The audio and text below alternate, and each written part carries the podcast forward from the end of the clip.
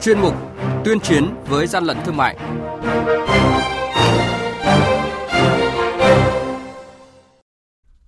Thưa quý vị và các bạn, quản lý thị trường Hải Phòng phối hợp bắt giữ lô thuốc lá giả nhãn hiệu 3 số 5 trị giá khoảng 30 tỷ đồng.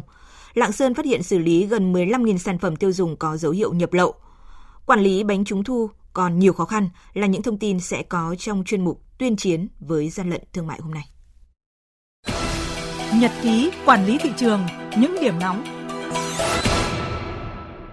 Thưa quý vị và các bạn, lực lượng quản lý thị trường Hải Phòng vừa phối hợp với Cục Hải quan thành phố Hải Phòng bắt giữ hơn 1 triệu bao thuốc lá điếu giả nhãn hiệu 3 số 5 được đóng trong hai container tại cảng Đình Vũ, Hải Phòng. Theo kết quả khám xét, thì đây là vụ việc vi phạm pháp luật về hàng giả liên quan đến thuốc lá với số lượng lớn nhất từ trước đến nay trên địa bàn thành phố Hải Phòng. Theo lực lượng chức năng, các đối tượng sử dụng các thủ đoạn tinh vi, có tổ chức, lợi dụng chính sách của nhà nước đối với hàng hóa quá cảnh, gửi kho ngoại quan, tạm nhập tái xuất để thực hiện các hành vi vi phạm, vận chuyển hàng hóa qua lãnh thổ Việt Nam sang nước thứ ba thông qua hệ thống cảng biển tại khu vực Hải Phòng. Các đối tượng móc nối với các tổ chức cá nhân trong nước và nước ngoài để thực hiện các hành vi vi phạm mang tính xuyên quốc gia. 15.000 sản phẩm là hàng tiêu dùng sản xuất ngoài Việt Nam vừa bị đội quản lý thị trường số 6 thuộc Cục Quản lý Thị trường tỉnh Lạng Sơn bắt giữ khi đang vận chuyển đi tiêu thụ. Lái xe ô tô biển kiểm soát 36M7476 là ông Lộc Văn Áng ở địa chỉ xã Hải Yến, huyện Cao Lộc, tỉnh Lạng Sơn, không xuất trình được hóa đơn chứng từ chứng minh nguồn gốc xuất xứ số hàng hóa này. Hàng nhái, hàng giả, hậu quả khôn lường.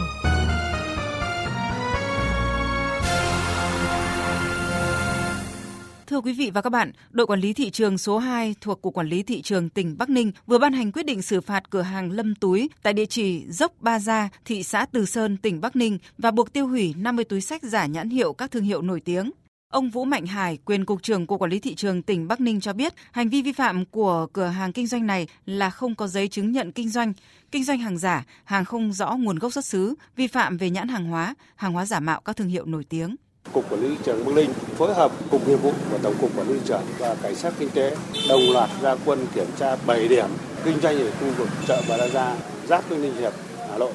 đã thu giữ hàng nghìn sản phẩm có dấu hiệu vi phạm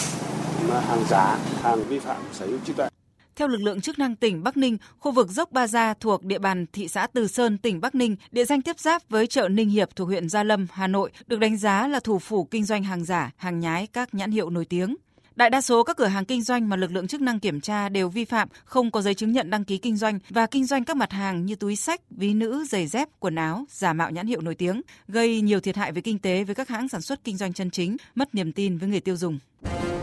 Quý vị và các bạn đang nghe chuyên mục Tuyên chiến với gian lận thương mại. Hãy nhớ số điện thoại đường dây nóng của chuyên mục là 038 85 77 800 và 1900 88 86 55 Xin nhắc lại số điện thoại đường dây nóng của chuyên mục là 038 85 77 800 và 1900 88 86 55. Cơ quan chức năng sẽ tiếp nhận ý kiến phản ánh, kiến nghị, tin báo của tổ chức cá nhân liên quan đến gian lận thương mại, hàng giả, hàng nhái, tuyên chiến với gian lận thương mại, phát sóng thứ ba, thứ năm và thứ sáu hàng tuần.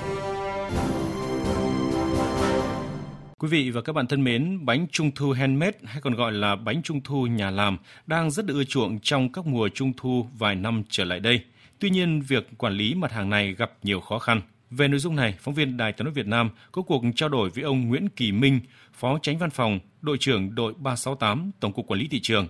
Thưa ông, thị trường bánh trung thu tự làm hiện nay, đặc biệt là trong cái bối cảnh kinh doanh online ngày càng phát triển. Vậy Tổng cục Quản lý thị trường thì có những khó khăn gì trong việc quản lý kinh doanh cũng như là kiểm định chất lượng của cái loại bánh trung thu này? Thực ra hình thức bánh trung thu mà chúng ta gọi là handmade tức là cái loại bánh người dân hoặc các hộ gia đình người ta tự làm. Trong cái bối cảnh bây giờ là do mạng xã hội và internet nó phát triển và từ đó nó lại tạo ra một cái mô hình kinh doanh mặc dù là rất là nhỏ nhưng mà lại cái tính lan tỏa nó rất là lớn ở trên cộng đồng mạng và cái việc kiểm soát cái chất lượng của các cái dòng bánh handmade này thì chúng ta thấy rằng là các cái nguyên liệu đầu vào cho các sản phẩm này thì ờ, khi mà ta làm ở cái quy mô nhỏ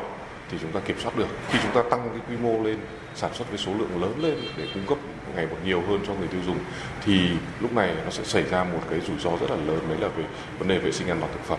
Và đây là một trong những cái khó khăn đối với cả các lực lượng chức năng nói chung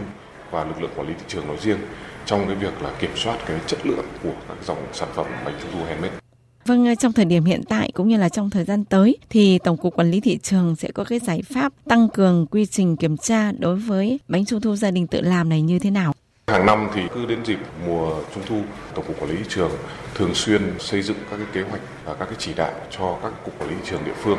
để tiến hành kiểm tra đối với cái mặt hàng này. Và như vừa rồi thì ờ, Tổng cục đã ban hành quyết định số 1798 chỉ đạo tất cả quản lý thị trường ở các địa phương tăng cường cái khâu kiểm tra kiểm soát thị trường đối với mặt hàng bánh trung thu trong cái dịp trung thu thì tăng cường cái công tác kiểm tra về hóa đơn chứng từ, rồi là thời hạn, thời hiệu của sản phẩm và sau dịp trung thu thì lực lượng quản lý thị trường sẽ kiểm soát việc thu hồi lại những sản phẩm đã hết hạn và các cái sản phẩm đó được đưa xử lý sau quá trình đó như thế nào. Bên cạnh đó thì ờ, tổng cục cũng chỉ đạo các địa phương là tăng cường công tác tuyên truyền, bởi vì rằng là chỉ có việc nâng cao nhận thức của người tiêu dùng thì mới làm cho cái sản phẩm nó tốt hơn được và tránh được cái nguy cơ ảnh hưởng về vệ sinh an toàn thực phẩm đối với người tiêu dùng. Vâng, xin cảm ơn ông.